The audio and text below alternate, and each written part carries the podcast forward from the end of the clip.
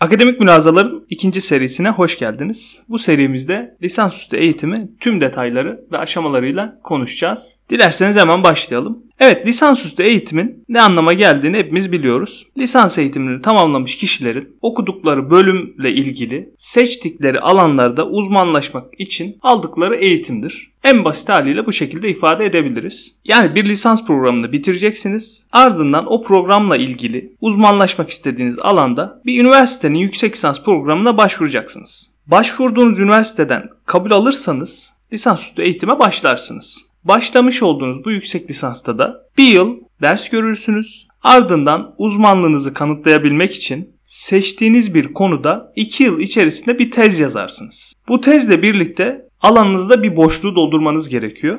Yani yazdığınız tez uzmanlaşmak istediğiniz alanı ileriye götürecek, bilime hizmet edecek nitelikte olmalıdır. Tamam. Yani sizin bu tezle ilgili ortaya yeni bir şey koymanız lazım. Daha önce söylenmemiş bir şeyi söylemeniz, ortaya yeni bir tez atmanız lazım. Bu anlattıklarım tabii ki tezli yüksek lisans için geçerlidir. Zira ben tezsiz yüksek lisansı yüksek lisanstan saymıyorum. Bunun ilk sebebi arkadaşlar alanınızda bilimsel ilerlemeye bir katkı sunmuyorsanız, sunmayacaksanız lisanstan sonra bir yıl daha ders görmenin bir anlamı yok. Tezsiz yüksek lisans böyle. Bir yıl daha ders görüyorsunuz ama bir tez yazmıyorsunuz. Bir anlamı yok yani. Bunun yanında da her lisansüstü öğrencisinin tez yazım sürecini yaşaması gerektiğine inanıyorum.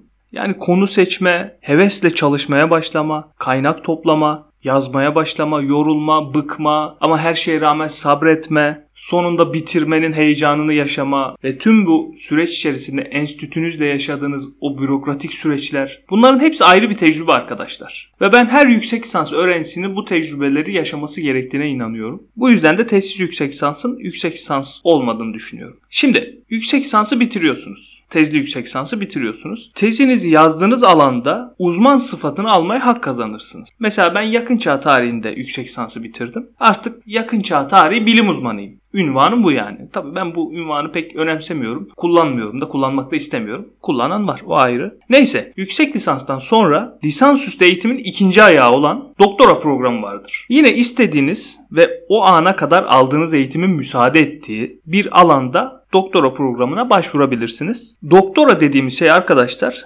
genel itibariyle yüksek lisans programlarının daha geniş ve daha kapsamlı bir formundan ibarettir. Yine istediğiniz üniversiteye başvurur. İstenilen kriterleri karşılarsanız kabul edilirsiniz. Yine aynı şekilde bir yıllık ders döneminiz olur. Ve sonra da yüksek lisanstakinden muhtemelen daha uzun sürecek olan bir tez dönemine girersiniz. Niye daha uzun sürecek? Çünkü doktora tezi dediğimiz şeyin arkadaşlar yüksek lisans tezine nispetle daha kapsamlı ve daha derinlikli olması gerekir. Adından da anlayacağınız üzere çalıştığınız alanla ilgili bir doktrin koymanız gerekir ortaya. Yani o tezi bitirdiğinizde siz doktor ünvanını alacaksınız. Bu ünvanı hak etmek o kadar kolay değildir. Olmamalıdır. Bu yüzden de doktora tezi için öğrencilere daha uzun bir zaman tanınır. Şimdi genel olarak lisansüstü eğitimin ana hatlarını anlattık. Peki biz neden lisansüstü eğitim görmek isteriz? Meselemiz bu. Lisansüstü eğitimin arkadaşlar birçok getirisi olabilir bize. İlk olarak bir alanda uzmanlık kazanırsınız. Bunu sadece tez yazarak değil, eğitim süreniz boyunca yaptığınız okumalar, çalışmalar ve katıldığınız etkinlikler bunların hepsi size bir yetkinlik kazandıracaktır. Bunun dışında bilimsel makale yazma, tez yazma yani bilimsel üretim alışkanlığı kazanırsınız. Ayrıca lisans eğitiminizle ilgili yaptığınız bir mesleğiniz varsa o meslekte daha yetkin bir hale gelebilirsiniz buradan aldıklarınızla. Bunlar tabii ki lisansüstü eğitim hakkıyla tamamladığınız durumlar için geçerlidir. Yani o lisansüstü eğitimin hakkını verdiğiniz takdirde bu faydaları görebilirsiniz.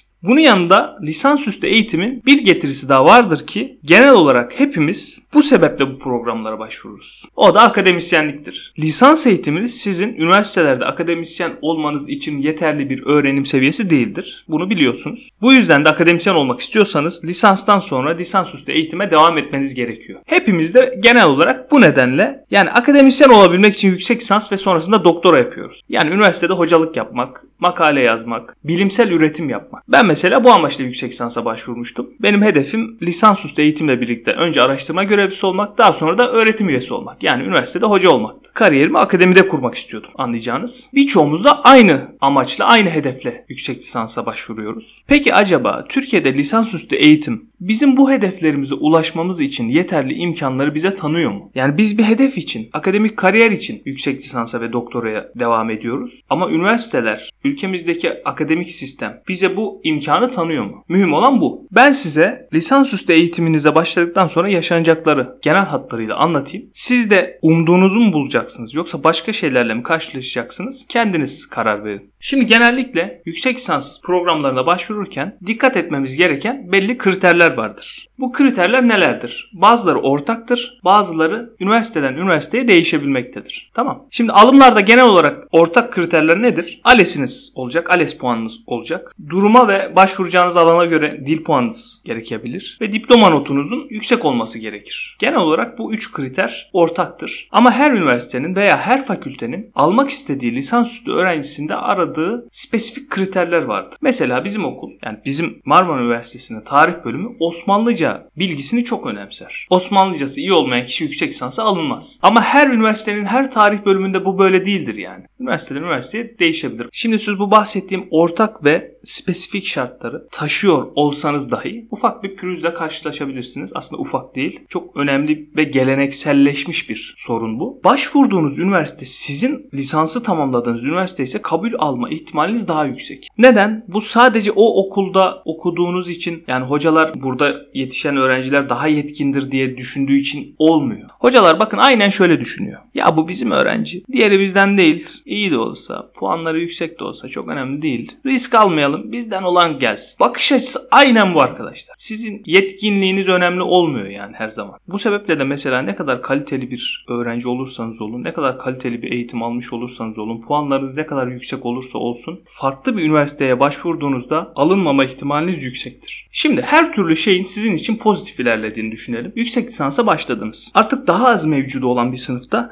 rafine bir eğitim almanız gerektiğini düşünürsünüz. Fakat muhtemelen bu beklentiniz karşılanmayacak arkadaşlar. Çünkü yüksek lisansa sizin derslerinize gelecek hocalar benim daha önceki bölümlerde anlattığım liyakatsiz hocalar olacak. Genel olarak tabii. Hepsi değil. Lisansa nispetle az dersiniz olacak. Daha az gün okula geleceksiniz ve ders alacağınız hocalar da daha az olacak. Yani seçebileceğiniz hocalar daha az olacak. Bu yüzden de yani birkaç hoca içerisinde size liyakatli olanın denk gelmesi çok zor. Ama gelebilir tabii ki. Kesin konuşmamak lazım. Yalnız bu ihtimal düşük olduğu için sizin yüksek lisans ders döneminde verimli şekilde ders işlemeniz zor. Ya çünkü size lisansta alanınızla ilgili birçok şey öğretmesi gerektiği halde öğretmeyen hocalar yüksek lisansta nasıl öğretecek? Öğretemeyecek çünkü o da bilmiyor. Hak etmediği bir makamı işgal ederek ders veriyor. Fakat o dersin altını doldurabilecek, hakkını verebilecek bir yetkinlikte değil. O yüzden bu bir yıllık ders döneminden çok bir beklentiniz olmasın. Ha tabii ki karşınıza iyi hocalar çıkarsa, donanımlı hocalar çıkarsa gerçekten çok güzel olur. Bu ders dönemi size çok şey katabilir. Hoca size ders anlatmasa bile onunla edeceğiniz, ders saatinde edeceğiniz sohbetler ufkunuzu açabilir. Benim öyle olmuştu mesela. Ders işlemediğim hocalarımdan bile çok şey öğrenmiştim bu dönemde. Bu açıdan çok faydalı olabilir. Ama dediğim gibi genel itibariyle beklentiniz düşük olsun. Bu nedenle de sizin yüksek lisansa girdiğiniz andan itibaren tez dönemine hazırlık yapmalısınız. Nasıl yapacaksınız bunu? Danışman seçimini düşüneceksiniz. Tez konusunu düşüneceksiniz. Kaynak tarayacaksınız bu konu için. Yani bunlar mesela ilk seneden sizin teze başlamadan önce yapabileceğiniz şeyler. Bunlarla ilgili de ayrıntılı olarak diğer bölümlerde konuşacağız. Şimdilik lisansüstü eğitimle ilgili iki hususu size aktarmak istiyorum. İlki arkadaşlar lisansüstü eğitimin bir süreç olduğunu unutmayın. Maalesef ülkemizdeki liyakatsiz ortam, bilime değer verilmemesi, çalışanın, çabalayanın hakkının teslim edilmemesi sebebiyle lisansüstü eğitimle birlikte bir akademik kariyere başlamak çok zor. Yani size bu imkanın torpillilerin sizin hakkınızı gasp etmesi sebebiyle tanınmaması ihtimali yüksek. Ama tabii ki imkansız değil. Bakın gerçekten çalışan insanların kadro aldığı bir yerlere geldiği de bir gerçek. Ama bu oran çok çok düşük. Bunu unutmayın. Yani kariyer anlamında bütün umutlarınızı buraya bağlamanız sizin için yıpratıcı olabilir. Tabii ki ben size şunu demiyorum. Ya bir iş bulun, önce bir karnınızı doyurun, sonra yüksek lisans yapın demiyorum. Demem yani öyle bir şey. Bunu genelde hayatında hiçbir şekilde iş kaygısı yaşamamış insanlar lisansüstü öğrencilerine ahkam keserek söylüyorlar. Ben böyle bir şey yapmam. Siz arkadaşlar yapmak istediğiniz neyse onu yapın. Onun peşinden gidin. Ama ben burada şartları anlatıyorum. Siz isterseniz tabii ki iş bulun öyle girin yüksek lisans. Ama buna siz karar verin. Yani Yani ben size ya bir mesleğiniz olsun sonra yüksek lisansa başlayın akademi karın doyurmaz dersem o zaman akademinin içinde hakkıyla çalışan, bilim üretmeye çalışan insanlara iş imkanı sağlanmamasını kabullenmiş olurum. Ben niye size önce iş bulun diyeyim? Sizin asıl akademide iş bulmanız gerekiyor. Size bu hakkın verilmesi gerekiyor. Öyle değil mi?